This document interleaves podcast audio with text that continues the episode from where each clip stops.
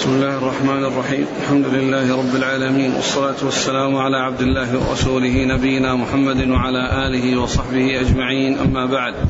فيقول الإمام الحافظ عبد الغني بن عبد الواحد المقدسي رحمه الله تعالى، يقول في كتابه العمدة في الأحكام: باب العرايا وغير ذلك. عن زيد بن ثابت رضي الله عنه أن رسول الله صلى الله عليه وسلم رخص لصاحب العرية أن يبيعها بخرصها، ولمسلم بخرصها تمرا يأكلونها رطبا. بسم الله الرحمن الرحيم. الحمد لله رب العالمين، وصلى الله وسلم وبارك على عبده ورسوله نبينا محمد وعلى آله وأصحابه أجمعين، أما بعد. يقول الإمام الحافظ عبد الغني المقدسي رحمه الله: باب في العرايا وغيرها وغير ذلك. العرايا جمع عرية، وهي أن يشترى ثمر نخلة أو نخلات بتمر يدفع مقدما، ثم يستفاد مما في رؤوس النخل في أخذه رطبا. وقد سبق في الباب الذي قبل هذا أن البيوع أن من البيوع المنهي عنها بيع المزابنة، والمزابنة بيع التمر بالثمر على رؤوس النخل، وعرفنا أن ذلك غير جائز، لكن لكنها جاءت السنة بالترخيص بشيء قليل منه من أجل حاجة الناس إلى ذلك، وهي العراية، لأنها مستثنات لأنها مستثنات من بيع المزابنة، ولهذا يجوز للإنسان أن يدفع تمرا بمقدار معين على أن يأخذ في مقابله ثمرا، ويقدر ذلك بخرص ما على رؤوس النخل تمرا. فهذا فيه المحذور من جهتي أن فيه تمر بتمر لكن نسيئة، وهذا هو الربا، ولكنه رخص في جزء منه أو في قليل منه لحاجة الناس إلى ذلك. وقول المصنف باب العرايا وغير ذلك، كلمة غير ذلك يعني في موضوعات أخرى، أحاديث في موضوعات أخرى لا علاقة لها بالعرايا، وإنما هي في موضوعات أخرى متنوعة ليس لها علاقة بالعرايا، فيكون ذكر ذلك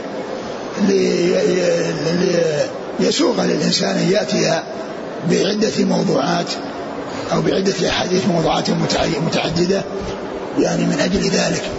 ولا شك أن هذا العمل ليس بجيد، بل الجيد هو أن يعنون لكل حديث أو كل موضوع يعني يترجم له، لأن الإنسان عندما يرجع للفهرس لا يحصل بغيته بهذه الطريقة. إذا قال باب العرايا وغيرها أو باب الرهن وغيره، تأتي أمور أخرى لا تفهم من الترجمة، ولكن إذا أفردت بتراجم متنوعة متعددة لا شك أن هذا يجعل الإنسان يصل إلى بغيته وإلى مراده بسهولة ويسر. أورد هذا الحديث عن عن زيد بن ثابت، نعم، قال أن الرسول صلى الله عليه وسلم رخص لصاحب العرية أن يبيعها بخرصها، ولمسلم بخرصها تمرا يأكلونها رطبا.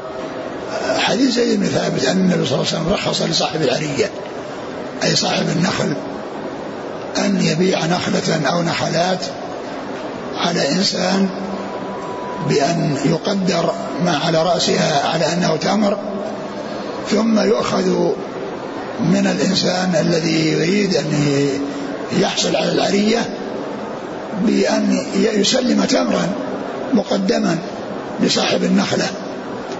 فجاءت السنة بجواز ذلك جاءت السنة بجواز ذلك في هذا الحديث وغيره من الأحاديث الدالة على ما دل عليه، ولهذا قال رخص، لأن الترخيص إنما يكون من منع، والمنع مرة في المزابنة أن ذلك لا يجوز، ولكنه رخص لصاحب العرية أو في العرايا أن يعمل هذا العمل أو يفعل هذا الفعل وأن يحصل هذا البيع بحاجة الناس إلى ذلك، ولكنه بحدود معينة وبمقدار معين، حيث جاء في بعض الحديث أنه في حدود خمسة أوسط فأقل. نعم. وعن أبي هريرة رضي الله عنه أن النبي صلى الله عليه وسلم رخص في بيع العرايا في خمسة أوسق أو دون خمسة أوسق. ثم ذكر هذا الحديث أن رخص في بيع العرايا في خمسة أوسق أو دون خمسة أوسق، يعني في خمسة أوسق فأقل، والخمسة الأوسق هي مقدار النصاب الذي هو يعني نصاب الزكاة أو المقدار الذي يزكى، إذا بلغ خمسة أوسق، والوسق ستون صاعا فيكون ثلاثمائة صاع فيكون ثلاثمائة صاع وهي بالكيلوات تعادل تسعمائة كيلو، لأن الصاع ثلاثة, ثلاثة كيلوات تقريبا، فيكون رخص للإنسان أن يشتري في هذا الحدود، ولا يجوز له الزيادة على ذلك ولا يجوز له الزيادة على ذلك. فهذا الحديث أيضا يدل على ما دل عليه الحديث السابق من الترخيص في العرايا. نعم. وعن عبد الله بن عمر رضي الله عنهما أن النبي صلى الله عليه وسلم قال: من باع نخلا قد أبرت فثمرتها للبائع إلا أن يشترط المبتاع.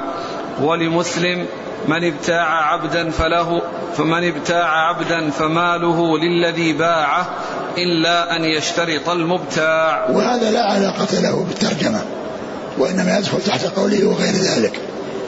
هذا الحديث يدخل تحت قوله وغير ذلك، يعني غير العرايا، لأنه لا علاقة له بالعرية، وإنما هي بيع الثمر أو بيع النخل. إذا باع نخلا بأصولها، إذا باع النخل بأصوله وكان عليه ثمر وقد أبر فإنه يكون للبائع إلا أن يشترط المبتاع. أما إذا كان لم يؤبر فإنه داخل في البيع، إذا لم يكن مؤبر فإنه داخل في البيع، يكون من نصيب المشتري تبعا للأصل. أما إذا كان قد أبر فإنه يكون للبائع إلا أن يشترط المبتاع، بأن ينص على أن الثمرة لي مع أصل مع أصل النخل، فإذا نص على ذلك فإنه يكون للمشتري بناء على الشرط. وأما إن أغفل أو سكت عن الثمر فهذا فيه التفصيل، إن كان قد أبر فإنه للبائع، وإن كان لم يؤبر فإنه المشتري تبعا للأصل. نعم. قوله: ولمسلم أن من باع عبدا فماله لبائعه إلا أن يشترط المبتاع. قال هنا ولمسلم، وهو في الحقيقة أيضا في الصحيحين عند البخاري عند البخاري أيضا هذا ما يتعلق بالعبد، وأنه إذا بيع وله مال أن ماله للبائع إلا أن يشترط المبتاع، أيضا هذا جاء في صحيح البخاري، ولكنه ما جاء في كتاب البيع، جاء في كتاب المساقاه. ولهذا يعني المقدسي رحمه الله لعله لما لم يجده في البيع ظن أنه لم يخرجه البخاري، ولكن البخاري خرجه في غير مظنته خرجه في غير مظنته وهو كتاب المساقات. والإمام البخاري رحمه الله يأتي بالأحاديث مقطعا وعلى مفرقا على أبواب متعددة، وقد جاء يعني في البيع مختصرا، ولكنه جاء في المساقات يعني كاملا، فيه ذكر قصة العبد بالإضافة إلى بيع إلى بيع النخل الذي الذي قد أبر، فيكون ليس من أفراد مسلم يعني هذه الجملة، وإنما هي من أيضا مما اتفق عليه البخاري ومسلم، ولكنه جاء في غير مظنته. والإمام البخاري رحمه الله يذكر أحاديث في غير مظنتها، ولهذا الحاكم عندما يستدرك على البخاري يستدرك عليه بأحاديث هي موجودة فيه، ولكنه بحث عنها في مظنتها فلم يجدها ولكنها موجودة في غير مظنتها. قد أشار إلى ذلك الحافظ بن حجر عند شرح حديث عند شرح الحديث الذي الذي فيه عسب الفحل، الذي فيه النهي عن عسب الفحل، فإنه ذكر الحاكم بأنه لم يخرجه البخاري ولكنه خرجه في كتاب الإجارة.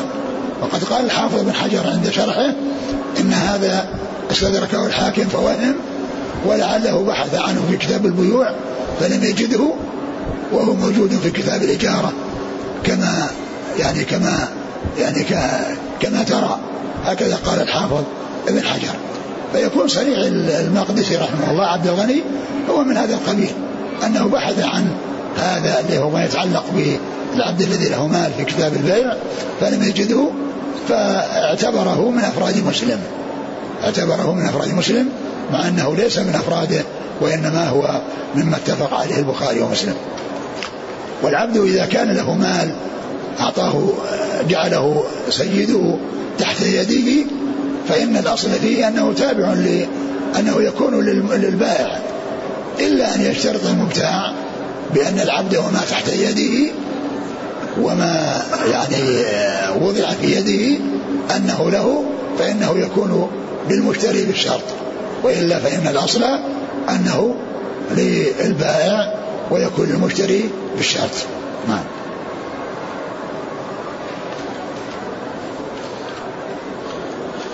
وعنه رضي الله عنه أن رسول الله صلى الله عليه وسلم قال: من ابتاع طعاما فلا يبعه حتى يستوفيه، وفي لفظ حتى يقبضه. وعن ابن عباس رضي الله عنه مثله. ثم ذكر هذا وهو موضوع آخر، وهو بيع الشيء قبل أن يقبضه. كل إنسان يشتري سلعة ثم يبيعها قبل أن يقبضها ويحوزها، وهذا جاء النهي عنه، جاء يعني النهي عنه. فمن ابتاع طعاما فلا يبيعه حتى يستوفيه، يعني حتى يستوفيه يعني حتى يملكه وحتى يقبضه وحتى يحوزه، فإنه عند ذلك يجوز له بيعه.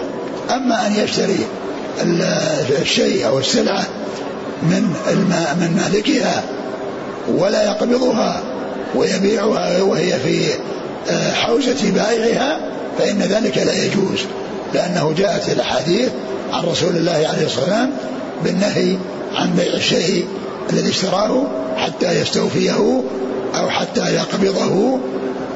نعم. وعن جابر بن عبد الله رضي الله عنهما أنه سمع رسول الله صلى الله عليه وسلم يقول عام الفتح: إن الله ورسوله حرم بيع الخمر والميتة والخنزير والأصنام. فقيل: يا رسول الله، أرأيت شحوم الميتة؟ فإنه يطلى بها السفن ويدهن بها الجلود ويستصبح بها الناس. فقال: لا، هو حرام. ثم قال رسول الله صلى الله عليه وسلم عند ذلك: قاتل الله اليهود، إن الله تعالى لما حرم شحومها جملوه ثم باعوه فأكلوا ثمنه، جملوه أذابوه. ثم ذكر هذا الحديث، وهو لا علاقة له بالعرايا، وإنما هو في موضوع آخر، وهو تحريم هذه الأشياء المتعددة التي هي الخمر والخنزير والأصنام والميتة. فهذه داخلة تحت قوله وغير ذلك، داخلة تحت قوله وغير ذلك. قال عليه الصلاة والسلام: إن الله إن الله ورسوله حرم بيع الخمر والميتة والخنزير والأصنام. حرم بيع الخمر، الخمر أم الخبائث، وقد جاء تحريمها بالقرآن وفي السنة، وجاء جاءت الأحاديث في بيان عظم الذنب فيها، وأنها أم الخبائث، وأن أنه لعن يعني في الخمر عددا، يعني عاصرها وبائعها وحاملها والمحمول إليه، كل من أعان على الخمر فإنه له نصيب من الإثم وله ومستحق للعنة التي جاءت في حديث الرسول صلى الله عليه وسلم. وهي أم الخبائث لأنها تؤدي إلى إلى الخبائث كلها، لأن الإنسان إذا ما فقد عقله فإنه يتصرف تصرف المجانين. ولهذا فإن من من من الغريب ومن العجيب أن يكون بعض الناس يعطيه الله عقلا ثم يسعى بإرادته ومشيئته إلى أن يكون من جملة المجانين، إلى أن يكون من جملة المجانين يعني يسعى يعني بذلك. ولهذا ابن الوردي رحمه الله له قصيدة جميلة لامية وذيها شطر بيت يقول: كيف يسعى في جنون من عقل، كيف يعقل أن إنسان أعطاه الله العقل ثم يسعى إلى أن يكون من جملة المجانين، وذلك بشربه الخمر التي يفقد بها عقله. حرم بيع الخمر والميتة، يعني الميتة التي لم تذكى فإنها حرام ولا يجوز، وإنما يجوز منها الجلد أن يدبغ ويستفاد منه، وأما يعني لحمها وما يتعلق وغير جلدها فإنه لا يجوز لا يجوز استعماله ولا يجوز الاستفادة منه.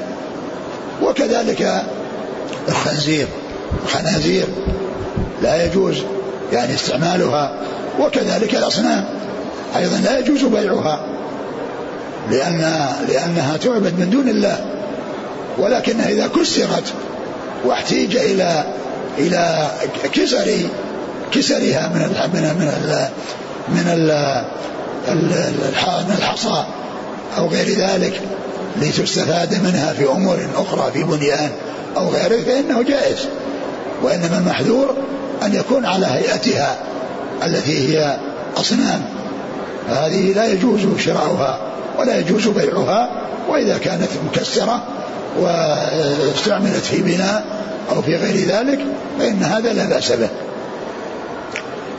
آه أن الله قالوا يا رسول الله أرأيت شحوم الميتة أرأيت شحوم الميتة فإنه يطلى بها السبن وتدهن بها الجلود، قال لا هو حرام قال لا هو حرام.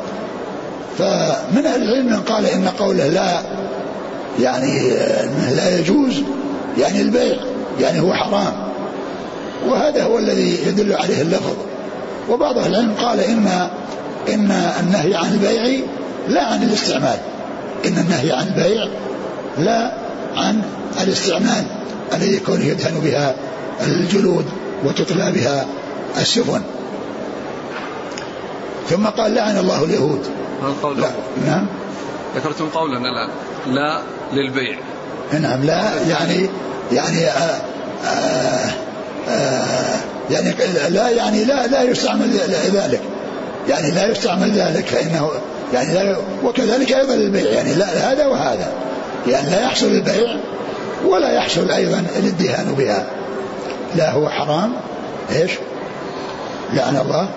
هو قال قاتل الله اليهود. نعم. إن الله تعالى قاتل الله اليهود لما حرم عليهم شحوم الميتة جملوها أي أذابوها وأكلوها واستعملوها، لأنها تغير اسمها من الشحم إلى الودك، لأنها صارت ودك يعني بعد أن حولت من كونها شحم طبخ على النار حتى يعني صار يعني وجمد وصار ودكا، صار له اسم خاص صار له اسم خاص وهذا مثل الذين يعني يشربون الخمر ويسمونها بغير اسمها، فكذلك اليهود. وهذا يدل على عدم جواز الحيل التي تؤدي إلى المحرم، لأن اليهود لما حرمت عليهم الشحوم تحيلوا وأذابوها وصارت ودكا، فقالوا إنها خرجت عن كونها شحم ولكنها صارت ودك فإذا تكون حلالا، وهذا هو الحرام، لأن الشحم إذا كان حراما لا يجوز استعماله ولا يجوز تحويله إلى جهة أخرى التي هي الودك بحيث يعني يستعمل. نعم. قوله ويستصبح بها الناس، يستصفيها الناس يعني يجعلونها إضاءة يستضيئون بها، يجعلونها مثلا في القنديل ويجعل فيه فتيلة يعني تظهر ويشعلون الفتيلة فيحصل يعني الاستصباح الذي هو الإضاءة، يعني تصير مصابيح يستصبحون بها يعني يعني تضيء لهم. نعم. قال رحمه الله تعالى: باب السلم. عن عبد الله بن عباس رضي الله عنهما أنه قال: قدم النبي صلى الله عليه وسلم المدينة وهم يسلفون في الثمار السنتين والثلاث، فقال: من أسلف في شيء فليسلف في كيل معلوم ووزن معلوم إلى أجل معلوم. ثم ذكر السلم. والسلم يعني يقال السلم ويقال السلف، وهو اسم لما قدم فيه الثمن وأجل فيه المثمن، تقديم الثمن وتأجيل المثمن، عكس التقسيط الذي هو تأجيل المثمن وتأجيل الثمن، بيع الآجال اللي يقول له التقسيط في هذا الزمان، فإنه تعجيل المثمن وتأجيل الثمن، هذا عكسه. السلم عكسه، تعجيل الثمن وتأجيل المثمن. هذا السلم يعني جاءت السنة في جوازه، وهذا ذكر هذا الحديث أن النبي صلى الله عليه وسلم قدم المدينة وهم يسلفون في النخل السنة والسنتين، فقال: من أسلف فليسلف في كيل معلوم أو وزن معلوم إلى أجل معلوم. إلى أجل معلوم لابد أن يكون يعرف المقدار الذي يشترى مؤجل، وكذلك ويعرف الأجل أيضا، لابد من تحديد الأجل، فلا يكون الأجل مبهما وإنما يكون يكون محددا ومبينا لئلا يحصل الشقاق والنزاع والخلاف بسبب الإيهام وبسبب عدم الإيضاح والبيان. واستلم الغالب أنه استعمالها العراق، والسلف استعمالها الحجاز، يعني لا لا يستعملها الحجاز السلف وأهل العراق السلم. ولهذا في الكتب الحنابلة وكتب يعني أهل العراق يقولون السلم، وأما يعني الحجاز يعني يقولون السلف. ومما يبين أو العلامة التي يعرف بها أي اللفظين لأهل العراق وأي اللفظين لأهل الحجاز هذا الحديث نفسه، لأن لفظ يسلفون وهم في الحجاز، فإذا يكون السلف لغتها الحجاز، لأن الحديث نفسه هو الذي يعين ويبين آآ آآ اللفظ الذي يكون عندها الحجاز، وأنا عندهم السلف وليس السلم، لأن نفس الحديث يقول يسلفون ما قال يسلمون وإنما قال يسلفون. فهذا مما يعرف به أو من العلامات التي يعرف بها أو تتخذ من أجل التمييز بين شيء شيئين متشابهين أو شيئين يعني بينهما شيء من التشابه، فيكون الإنسان إذا تذكر الحديث ولفظه وأنهم يسلفون يعني معناه يفهم بأن يسلفون هي التي لها الحجاز وأنها ليست، وأن السلم ليست لها الحجاز السلم، وإنما السلم لأهل العراق والسلف لأهل الحجاز. فدل هذا على جواز مثل هذا البيع. نعم.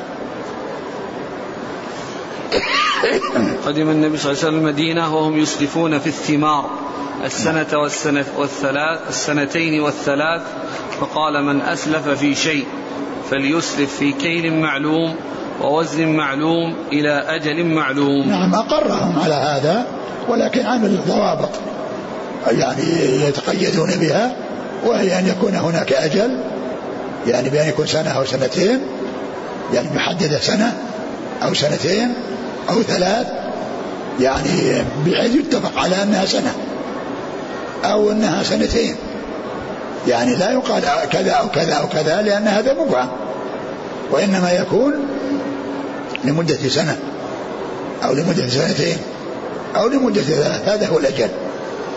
وكذلك أيضا في كيل معلوم مقدار معين، مقدار معين يدفع ثمنه معجل ويحصل المثمن الذي اتفق عليه بمقداره كيلا أو وزنا. نعم. قال رحمه الله تعالى: باب الشروط في البيع. عن عائشة رضي الله عنها أنها قالت: جاءتني بريرة فقالت: كاتبت أهلي على تسع أواق في كل عام أوقية فأعينيني، فقلت: إن أحب أهلك أن أعدها لهم ويكون ولاؤك لي، فعلت. فذهبت بريرة إلى أهلها فقالت لهم، فأبوا عليها، فجاءت من عندهم ورسول الله صلى الله عليه وسلم جالس، فقالت: إني عرضت ذلك عليهم فأبوا إلا أن يكون لهم الولاء. فأخبرت عائشة النبي صلى الله عليه وسلم فقال: خذيها واشترطي لهم الولاء، فإنما الولاء لمن أعتق. ففعلت عائشة. ثم قام رسول الله صلى الله عليه وسلم في الناس فحمد الله وأثنى عليه، ثم قال: أما بعد، ما بال رجال يشترطون شروطا ليست في كتاب الله، ما كان من شرط ليس في كتاب الله فهو باطل، وإن كان مئة شرط، قضاء الله أحق وشرط الله أوثق، وإنما الولاء لمن أعتق. ثم ذكر الشروط في البيع. الشروط في البيع الشروط في البيع يعني ما جاء يعني أنه لا يجوز من الشروط فإنه لا يجوز شرطه، يعني ما جاء أنه غير جائز أو جاء على خلاف ما جاءت في الكتاب والسنة أو مخالف لما جاء في الكتاب والسنة فإنه شرط باطل ولا يجوز اشتراطه عند العقد، ولو اشترط فإنه لا يصح الشرط. لكن من العلماء من يجعل الشرط إذا حصل في البيع، منه ما يبطل أصل العقد، ومنه ما يبطل الشرط دون العقد، ومنه ما يبطل الشرط دون العقد كما في هذا الحديث، فإن فيه إبطال الشرط دون العقد، إبطال الشرط دون العقد. ذكر حديث عائشة عن بريرة أنها كانت مملوكة لأناس وأنهم كاتبوها، يعني اتفقوا معها على أن تحضر لهم تسع أواق منجمة كل شهر أو كل يعني وقت كذا تحضر أوقية، فإذا مضت آه التسعة الأشهر مثلا وأحضرت آخر آه آخر نجم فإنها تعتق بذلك فإنها تعتق بذلك هذه الكتابة. والعبد كما هو معلوم هو رقيق ما بقي عليه درهم، المكاتب المكاتب رقيق ما بقي عليه درهم، وإذا أتى بآخر شيء عليه فإنه يحصل له العتق بذلك. فجاءت إلى عائشة تستعينها وتطلب منها أن تساعدها وتعطيها شيئا من النقود من أجل أن تنفعه لأهلها ولأسيادها، فأبوا إلا أن يكون لهم الولاء، يعني معناها أن, أن الولاء يكون لهم، وإن كانت عائشة اللي دفعت النقود عائشة اللي دفعت النقود لأن عائشة قال تعطيهم كل آه الأشياء المطلوبة التي تسع الأواقي تأتي تعطيهم دفعة واحدة بدون تنجيم وبدون يعني تقسيط، وإنما تدفعها, تدفعها لهم مرة واحدة دفعة واحدة ويكون لها الولاء. فقالوا لا، يريدنا أن يكون الولاء لهم. فعائشة أخبرت الرسول صلى الله عليه وسلم وقال اشترط لهم الولاء، يعني هذا شرط وجوده مثل عدمه لأنه شرط فاسد وشرط باطل. ثم إن يعني الرسول صلى الله عليه وسلم قام وخطب الناس وقال: ما بال الناس يشترطون شروطا ليست في كتاب الله. والمراد بكتاب الله يعني يطلق به كتاب، يطلق على الكتاب العزيز ويطلق معه السنة المطهرة، لأن السنة داخلة في كتاب الله، لقول الله عز وجل وما آتاكم الرسول فخذوه وما نهاكم عنه فانتهوا. فهي يعني داخلة في كتاب الله بهذه الآية وغيرها من الآيات، لأن الكتاب أمر بالأخذ بما جاء به الرسول عليه الصلاة والسلام، فإذا ما جاء به الرسول مثل ما جاء في كتاب الله، ما جاء في سنة رسول الله فهو مثل ما جاء في كتاب الله في أنه يجب العمل به ويجب الأخذ بما فيه. ومن المعلوم أن السنة هي وحي من الله عز وجل، كما أن القرآن وحي من الله، إلا أن القرآن وحي متعبد بتلاوته والعمل به، وأما السنة فقد تعبد بالعمل بها ولم يتعبد بتلاوتها كما يتعبد بتلاوة القرآن. فما بال ناس يشترطون شروطا ليست في كتاب الله؟ كل شرط ليس في كتاب الله وهو باطل وإن كان مئة شرط، ولو كان شروطا كثيرة ما دام أنها تخالف ما جاء في الكتاب والسنة فإنها باطلة. ثم قال عليه الصلاة والسلام شرط الله أوثق، وقال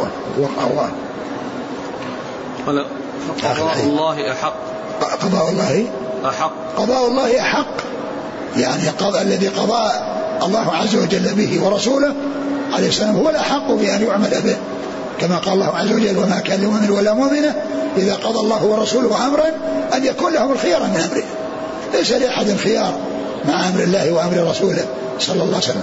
قضاء الله أحق، ما قضى به الله في كتابه أو في سنة رسوله عليه الصلاة والسلام فهو الأحق وهو الواجب أن يؤخذ به وأن يعول عليه ولا يعول على شيء سواه. وشرط الله أوثق أي الشرط الذي يعني أباحه الله وشرعه الله أوثق، يعني أنه آآ آآ آآ آآ يحصل التنفيذ ويحصل الالتزام به، لأنه لأن الأخذ به لازم، لهذا قال شرط الله أوثق. ثم قال وإنما الولاء لمن اعتق، من حصل منه الإحسان بالعتق هذا هو الذي يستحق الولاء. ومن المعلوم أن الإحسان حصل من عائشة، وما حصل من أولئك،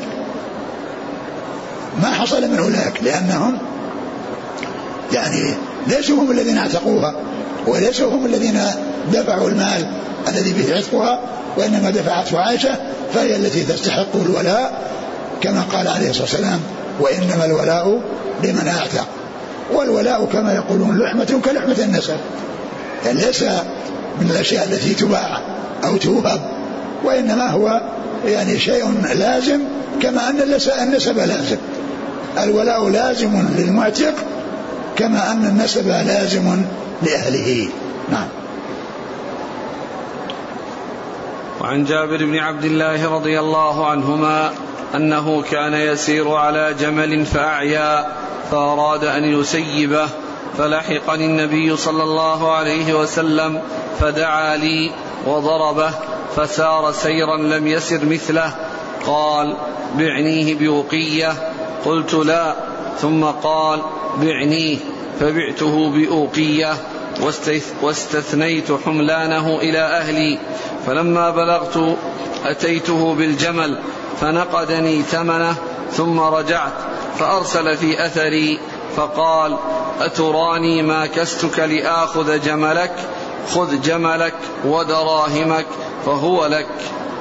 ثم ذكر حديث جابر في قصة جمله، وكان قدما مع النبي صلى الله عليه وسلم من سفر، وكان راكبا على جمل له قد تعب وحصل له لقد أعيا، يعني حصل له التعب والماء والضعف والانهزال، فكان وراء الناس لهزال جمله ولضعف جمله، والرسول صلى الله عليه وسلم كان في ساقة الناس لأنه كان يكون في ساقتهم حتى يتفقدهم وحتى يعرف من يتأخر منهم ومن يحصل له الضعف أو يحصل يعني له التأخر بسبب مركوبه أو بأي سبب من أسباب، يكون وراء الناس عليه الصلاة والسلام حتى يحسن إليهم وحتى يعينهم ويساعدهم عندما يكون هناك حاجة إلى ذلك، فكان في الساقة صلوات الله وسلامه وبركاته عليه. من أجل الإحسان إلى أصحابه وإعانتهم ونفعهم صلوات الله وسلامه وبركاته عليه. فلما رأى جابرا وجمله ضربه بعصاه، فانطلق ذلك الجمل وأسرع، وصار عنده قوة بهذا بهذه البركة التي حصلت له من ملامسة النبي صلى الله عليه وسلم له ومن ضربه له. جعل الله تعالى عنده تلك القوة والنشاط الذي به انطلق. ثم إن النبي صلى الله عليه وسلم قال له: بعني جملك. فقال أنه لا يريد أن يبيعه، فقال: بعنيه. فباعه إياه وشرط حملانه إلى المدينة، يعني هذا محل الشاهد في الشروط في البيع، أنه اشترط أنه آه يعني يركب عليه ويستفيد من منفعته حتى يصل المدينة، وهذا شرط صحيح وشرط يعني آه معتبر. ولهذا الإنسان إذا باع إذا باع يعني آه دابة وشرط أنه يعني يستعملها إلى المكان الفلاني ويركب عليها إلى المكان الفلاني، فإن ذلك جائز لأنه شرط صحيح، كما جاء في الحديث في حديث جابر رضي الله عنه في قصة جمله. ثم إنه لما وصل إلى المدينة ونفذ هذا الشرط الذي هو كونه يركب على البعير إلى المدينة، جاء إلى النبي صلى الله عليه وسلم في البعير فسل فنقده قيمته، ثم إنه ناداه ودعاه وأعطاه الجمل والدراهم وقال: خذ جملك ودراهم، أتراني ما كستك لأخذ جملك؟ خذ جملك ودراهمك وأولك. وهذا من كمال خلقه صلى الله عليه وسلم ومن كمال كرمه عليه الصلاة والسلام وإحسانه إلى أصحابه، فإنه أحسن إلى جابر بأن أعطاه تلك النقود مع الجمل الذي اشتراه منه، فدل ذلك على ما كان عليه الرسول صلى الله عليه وسلم من الأخلاق الكريمة، من الكرم ومن التواضع ومن الخلق الكريم صلوات الله وسلامه وبركاته عليه. نعم. وعن أبي هريرة رضي الله عنه أنه قال: نهى رسول الله صلى الله عليه وسلم أن يبيع حاضر لباد، ولا تناجشوا، ولا يبيع الرجل على بيع أخيه، ولا يخطب على خطبة أخيه، ولا تسأل المرأة طلاق أختها لتكفأ ما في إنائها. ثم ذكر هذا الحديث، وقد مر جمل منه في الدرس الماضي في البيع على البيع، وكذلك تيقي الركبان والنجش، يعني النهي عن هذه الأمور جاءت في درس مضى في الدرس الماضي. وهنا جاء الحديث وفيه زيادة شيئين، أحدهما ولا يخطب على خطبته، الخطبة على خطبة. الإنسان إذا خطب امرأة وعلم الإنسان أنه خطب وأن الناس يعني ما ردوا، فإنه لا يخطب على خطبته، وإنما يترك حتى يتبين، إن وافقوه وأعطوه ترك، وإن ردوه فإنه يخطب ويتقدم الخطبة، لأنه لو خطب على خطبته يعني يكون في ذلك فساد القلوب، ويكون في ذلك العداوات والشحنة، وكذلك الإفساد يعني على الغير وقطع الرزق عن الغير. فجاءت السنة بالنهي عن ذلك، والإنسان لا يخطب على خطبة أخيه. وكذلك لا تسأل المرأة طلاق أختها لتكفأ ما في إنائها، يعني أن المرأة التي يخطبها الإنسان عندما يخطبها، إن أعجبها ذلك الرجل الخاطب وافقت، وإن لم يعجبها فإنها تعتذر. أما كونها توافق لكن بشرط أن يطلق زوجته التي كانت عنده من قبل، فإن هذا لا يجوز. ولهذا قال: ولا تسأل المرأة يعني المخطوبة، ولا تسأل المرأة المخطوبة طلق أختها لتكفأ ما في إنائها، لأنها بكونها مع ذلك الزوج هي يعني عندها نصيب وعندها حق حازته وحصلته، فكان مثل يعني حصولها على زوجها وكونها في عصمة زوجها مثل الماء الذي في الإناء، فإذا تلك المرأة قلبت ذلك الإناء معناه أنها ضيعت يعني فائدته على أهله، فائدته على أهله. كونها تطلب طلاق أختها هذا لا يجوز لها، بل إن أعجبها الرجل تدخل مع تلك الزوجة وتكون ثانية أو ثالثة أو رابعة على حسب ما من تقدمها، وإن و ولكن لا تربط الموافقة بهذا، وإنما توافق أو تترك دون أن تأتي بهذا الشرط أو بهذا الأمر الذي لا يجوز، الذي هو كونه يشترط عليه أن يطلق زوجته. لكن هناك مسألة أخرى يعني لها علاقة بهذه المسألة وهي لم تأتي في الحديث، وهي أن المرأة التي تخطب إذا قالت اشترط عليه لا يتزوج عليها، لا يتزوج عليها، هذه غير هذه، هذه فيها خلاف، والأقرب أنها جائزة، لأن الإنسان الذي آآ آآ ذكرت له المرأة هذا الشرط إن أعجبه يدخل وإلا يتركها، وهي كذلك إذا أعجبك فهي هلا وإلا يبحث عن غيري، أنا لا أريد أن أكون ضرة ولا أريد أن يأتي إلي ضرة، فإذا اشترط مثل الشرط ففيه خلاف، والأظهر أنه صحيح، لأنه ليس مثل المرأة السابقة التي حصلت رزقا وفوت عليها، هذه في ساعة وهو في ساعة، تقول أنا لا أريد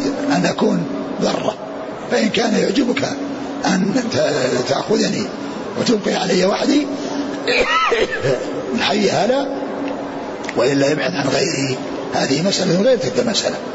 نعم. قال رحمه الله تعالى: باب الربا والصرف.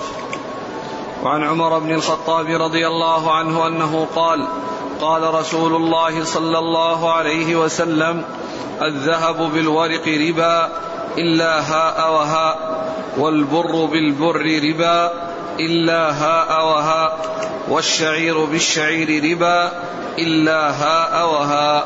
ثم قال: باب الربا والصرف. الصرف خاص ببيع النقود، يعني بيع النقود، صرف النقود، من بيع يعني نقود بنقود، هذا قال صرف، ويقال ويدخل فيه الربا أيضا، يكون فيه الربا، كما أن الربا يكون في أمور أخرى غير النقود مثل الشعير والبر والتمر وغير ذلك من المطعومات والذرة والعز وغير ذلك، كل هذه هذه المطعومات كلها يدخلها الربا. وأما الصرف فإنه يكون يعني خاص ببيع النقود ويكون فيه الربا، مثل ما لو باع ذهبا بذهب متفاضل فإن ذلك حرام، ولو باع ذهبا بفضة متفاضلا لا بأس، لكن إذا لم يكن يدا بيد فإنه ربا، فإنه ربا. وقد أورد عدة أحاديث في هذا الباب. قال الحديث الأول: قال الذهب بالورق ربا إلا هاء وهاء، الذهب بالورق ربا إلا هاء وهاء، يعني أن الربا ليس فيه من من حيث التفاضل، لأن التفاضل جائز بين الذهب والفضة، إذا باع ذهبا بفضة فالتفاضل جائز لا بأس أن يكون، لأن الذهب أغلى من الفضة، فإذا يعني أخذ يعني عدد كبير من الفضة في مقابل شيء قليل من الذهب فإن ذلك سائغ وجائز، لكن بشرط التقابض، فالربا إنما هو في, في, في, في, في النسيئة لا في المما يعني لا في المماثلة، لأنه لا, لا مانع من عدم التماثل بين الذهب والفضة، بأن يكون العدد في الفضة كثير والعدد في الذهب قليل جائز، لأنه جاء في الحديث: فإذا اختلفت هذه الناس فبيعوا كيف شئتم، في حديث آخر يدل على هذا، قال: فإذا اختلفت هذه الأجناس فبيعوا كيف شئتم إذا كان يدا بيد، وعلى هذا فإن الذهب بالفضة يجوز فيه التفاضل ولا يجوز فيه النسيئة، لا يجوز فيه التأجيل. فالتحريم فيه إنما يتعلق بالتأجيل، ولكن وأما فيما يتعلق بالفضة مع الفضة والذهب مع الذهب والبر مع البر والشعير مع الشعير والتمر مع التمر فلا بد من التساوي ولا بد من التقابض، يعني السلامة من ربا الفضل وربا النسيئة. وأما فيما يتعلق بالذهب مع الفضة فالممنوع فيه إنما هو النسيئة، وأما التفاضل فإنه سائغ وجائز. قال الذهب الذهب بالورق ربا إلا هاء وهاء، إلا هاء وهاء يعني لا بد من هاء وهاء، يعني خذ وهات، يعني خذ وأعطني، هاء وهاء، هذا يدفع ما عنده وهذا يدفع ما عنده، ومقابل في المجلس بدون تأجيل. هذا المقصود بقوله هاء وهاء وهاء، يعني خذ وأعطي، تسلم واستلام، تسليم وتسلم، هذا يعطي ذهب وهذا يعطي فضة. والتفاضل لا بأس به، التفاضل لا بأس به. وأما الذهب مع الذهب فلا بد من شيئين، التماثل والتقابض، والفضة مع الفضة كذلك لا بد من التماثل ولا بد من التقابض، وإذا اختلفا جاز التفاضل وحرم التأجيل أو النسيئة، لقوله صلى الله عليه وسلم بعدما ذكر الأصناف اللي في الربا قال فإذا اختلفت هذه الأجناس فبيعوا كيف شئتم إذا كان يدا بيد، يعني شعير ببر، صاع من شعير بصاع من بر جائز، لكن لا بد من لا بد من التقابض. نعم.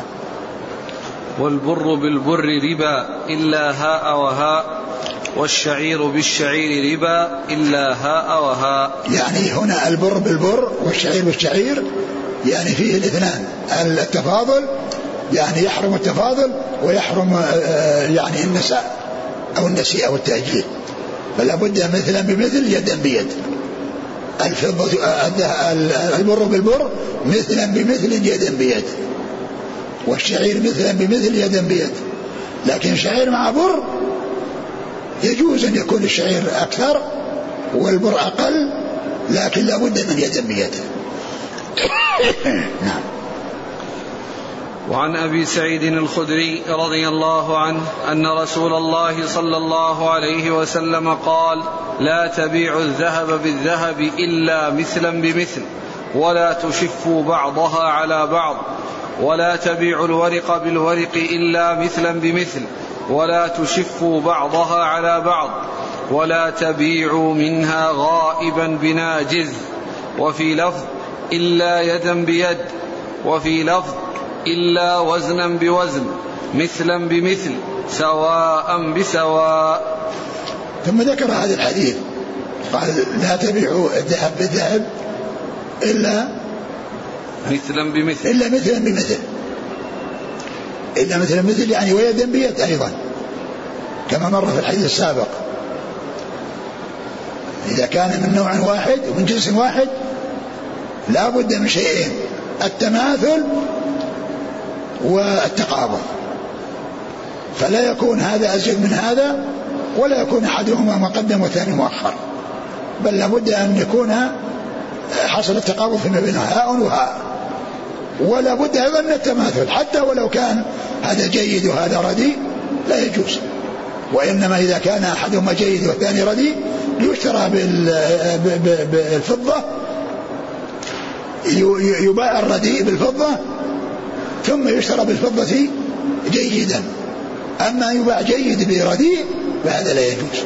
وإذا حصل البيع فلا بد من التساوي، يجوز البيع مع التساوي بين الرديء والجيد، وإذا أراد الإنسان أن يحصل نوعا آخر غير الذي بيده بأن يكون عنده رديء جيد ما يبيع ذهب بذهب غير متساوي، وإنما يبيع الرديء الذي عنده بنقود بفضة ثم يشتري بالفضة من النوع الجيد، وهذا هو الذي به الوصول إلى ما يريد. أما كونه يبيع فضة بفضة رديء مع جيد مع التفاضل فإن هذا لا يجوز، ومثل ذلك التمر إذا كان تمر جيد وتمر رديء ما يبيع يعني هذا بأكثر من أجل جودته، وإنما يبيع الرديء بسعر بنقود ثم يشتري بالنقود من الجيد. قال لا لا تبيع الذهب بالذهب إلا مثلا بمثل إلا مثلا بمثل يعني وزنا بوزن، ولا تشف بعضها يعني تفضل بعضها على بعض، يعني بأن يكون يعني الذهب الجيد يعني عدده قليل والذهب الرديء عدده كثير، لا لا يفضل بعضها على بعض وهي من جنس واحد، وإنما الطريقة أن يباع الرديء بفضة ثم يشترى بالفضة جيدا، ولا تشف يعني لا تفضل بعضها على بعض، يعني ما في ما في تفاضل، إذا كان جنسا واحدا فلا بد من التماثل والتساوي ولا يجوز التفاضل. لا تشف لا تفضل بعضها على بعض، لأن تأخذ يعني من الرديء شيء كثير ومن الجيد شيء قليل، بل لا بد من التساوي. نعم. ولا ولا تشف بعضها على بعض، ولا تبيع الورق بالورق إلا مثلا بمثل، ولا تشف بعضها على بعض، مثل ما جاء في مثل ما مر في الذهب، يقال في الفضة ما يقال في الذهب. نعم. ولا تبيع منها غائبا بناجز، لا تبيع منها يعني غائبا بناجز، ناجز اللي هو التأجيل، لا بد من التقابل، لا بد من التساوي في الجنس الواحد ولا بد من التقابض، وإذا اختلف الجنس لا بد من التقابض والتفاضل جائز. نعم. وفي لفظ إلا يدا بيد، وفي لفظ إلا وزنا بوزن، مثلا بمثل، سواء بسواء. نعم، يعني مثلا بمثل، يدا مثلا بمثل، آه سواء بسواء. ايش الكلمات؟ وفي لفظ إلا يدا بيد، يدا بيد يعني هذا الذي فيه عدم عدم النسيئة، لا بد من التقابل. نعم. وفي لفظ إلا وزنا بوزن، مثلا بمثل، ناحية المقدار، وزنا بوزن، مثلا بمثل، سواء بسواء، سواء بسواء. نعم. وعنه رضي الله عنه أنه قال: جاء بلال رضي الله عنه إلى النبي صلى الله عليه وسلم بتمر برني، فقال له النبي صلى الله عليه وسلم: من أين هذا؟ قال بلال: كان عندنا تمر رديء فبعت منه صاعين بصاع ليطعم النبي صلى الله عليه وسلم. فقال النبي صلى الله عليه وعلى آله وسلم عند ذلك: أوه، عين الربا، عين الربا، لا تفعل، ولكن إذا أردت أن تشتري فبع التمر ببيع آخر ثم اشتري به. ثم ذكر هذا الحديث عن بلال أن أنه جاء النبي صلى الله عليه وسلم بتمر برني وهو نوع من التمر جيد، قال: من أين من أين هذا؟ قال: كان كان عندنا تمر رديء فدفعت صاعين منه بصاع من هذا. فقال: أوه، يعني آه يعني آه استغراب وتعجب وبيان أن, أن هذا أمر خطير وأن هذا أمر عظيم. عين الربا، هذا هو الربا، لأنه إذا كان النوع واحدا أو الجنس واحدا لا بد من التساوي، فإذا حصل التفاضل فهو ربا، لأن التمر بالتمر مثلا بمثل، والذهب بالفضة بالذهب مثلا بمثل، والشعير بالشعير مثلا بمثل، والبر بالبر مثلا مثل بمثل، لا بد من هذا. فإذا حصل تفاوض تفاضل فإن هذا حرام لا يجوز.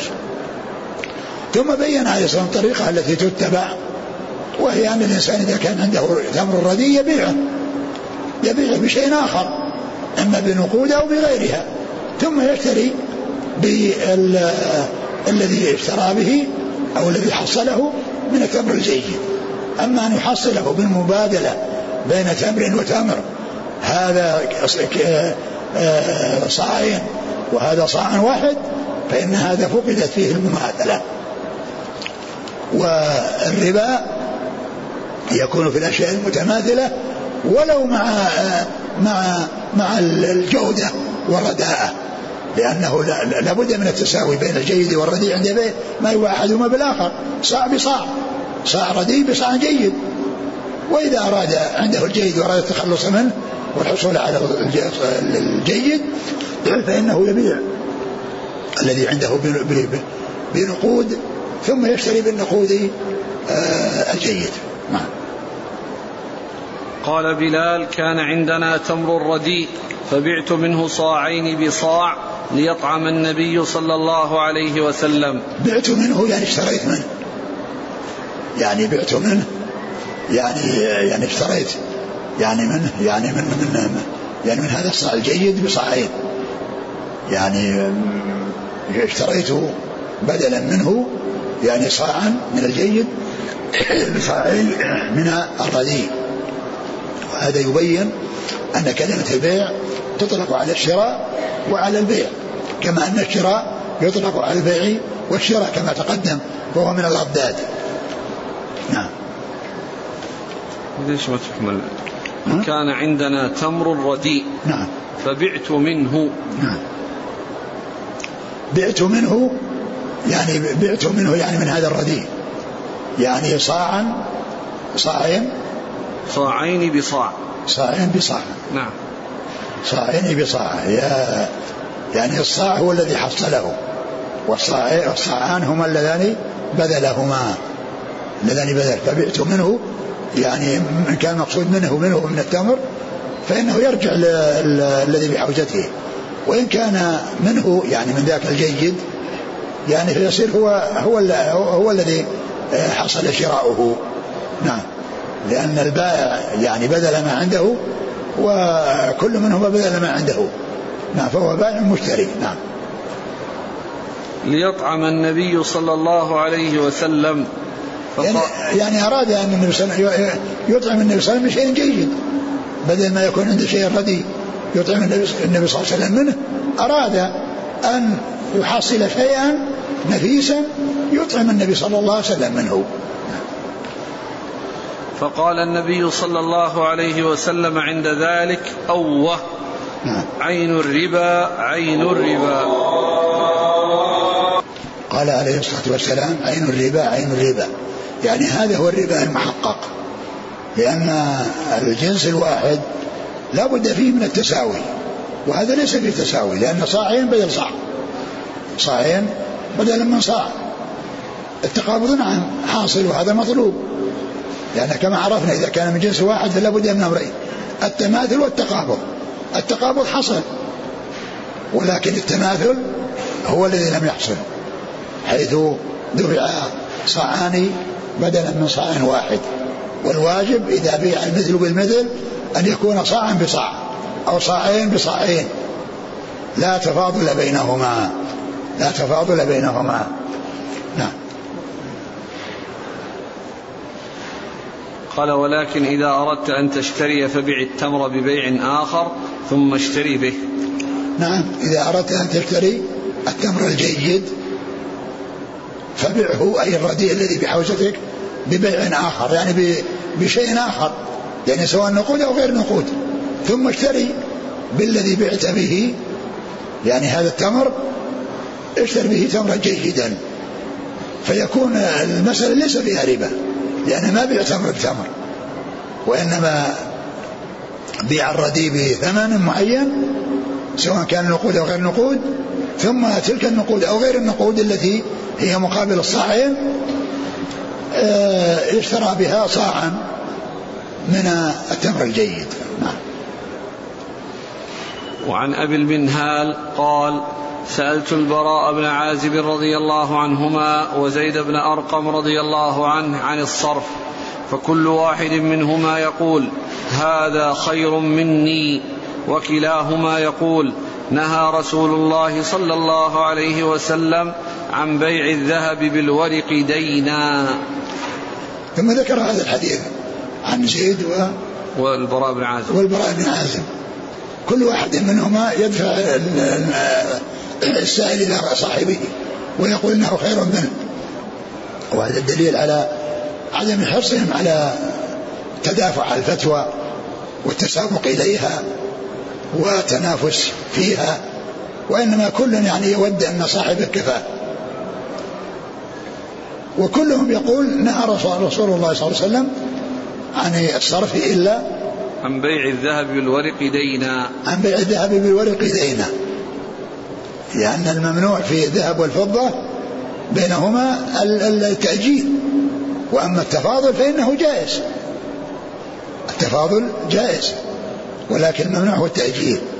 فيباع الذهب بالورق يعني يدا بيد، وإن حصل التفاضل بأن يكون الذهب هو القليل والفضة هو الكثير كما هو الواقع بالنسبة لقيمه قيمة الفضة أمام الذهب، إلا أن الواجب هو التقابض وعدم النسيئة وعدم الدين الذي هو التأجيل، بأن يدفع الفضة ثم بعد ذلك يأتي ويأخذ الذهب، أو يدفع الذهب ثم يأتي بعد ذلك ويأخذ الفضة. وإنما يكون هذا يدفع ذهب هذا ذهبه لهذا ويأخذ الفضة من الآخر. نعم. وعن أبي بكرة رضي الله عنه قال نهى رسول الله صلى الله عليه وسلم عن الفضة بالفضة والذهب بالذهب إلا سواء بسواء، وأمرنا أن نشتري الفضة بالذهب كيف شئنا ونشتري الذهب بالفضة كيف شئنا. قال فسأله رجل فقال يدا بيد، فقال هكذا سمعت.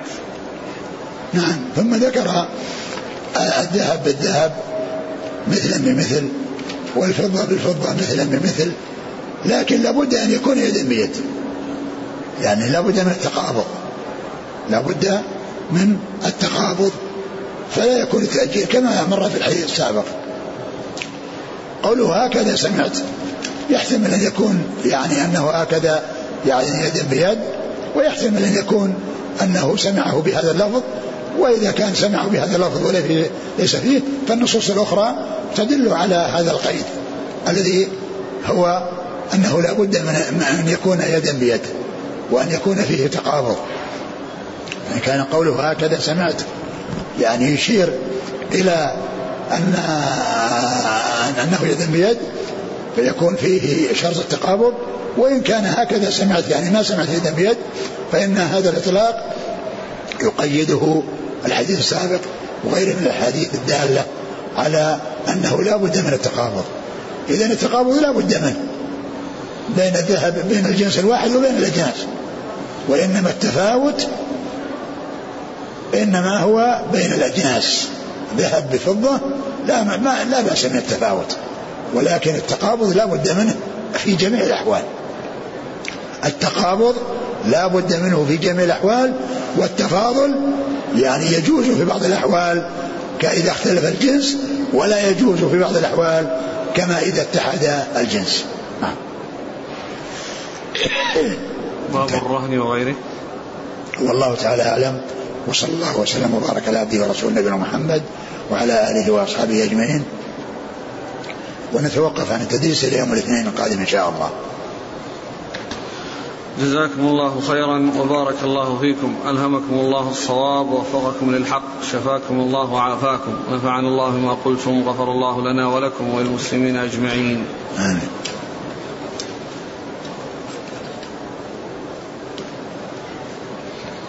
يقول السائل هل بيع العرايا مختص بالرطب أم هو عام لجميع الثمار؟ بعض العلماء قال إنه خاص، لكن الذي يبدو أنه عام، لأن كل كل بلد لهم قوتهم، والرطب إنما كان في المدينة، والتنصيص عليه لأنه طعام أهل المدينة ولأنه الموجود في المدينة. فكذلك إذا كان غيرهم يقتاد شيئا معينا فإنه يمكن أن يعامل هذه المعاملة بما يتعلق بالرطب.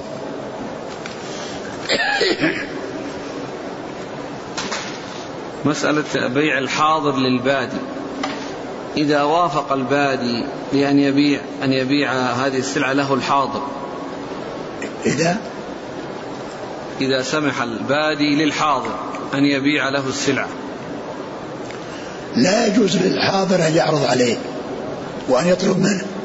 لكن لو جاء البادي وقال أنا لا أريد أن أبيع الآن، أنا أريد أن أضع سلعتي عند صاحب هذا الدكان يبيعها لي على الساعة، هذا جائز إذا جاءه وقال خذه. أما كون الحاضر يأتي إليه ويقول اترك هذه السلعة أبيعها على مهل يكون في يد لك، هذا لا يجوز. لأن الأخ يقول هناك حديث صحيح، هكذا يقول، حديث صحيح عن أعرابي من بني زهير بن أقيش أنه جاء إلى المدينة بإبل ليبيعها على عهده صلى الله عليه وسلم، فكلم طلحة ليبيعها فرفض طلحة وقال نهينا، وذكر الحديث. يقول فهل يفيد الحديث؟ ينظر أين الحديث، أين الحديث؟ يقول إذا لم تؤبر الثمرة فهل للبائع أن يشترطها على المشتري؟ نعم، إذا إذا يعني الشرط جائز، كون هذا يشترط وهذا يشترط، يعني الآن بعد بعد التأبير هي للبائع إلا أن يشترط المشتري، وقبل التأبير هي للبائع إلا أن يشترط المشتري.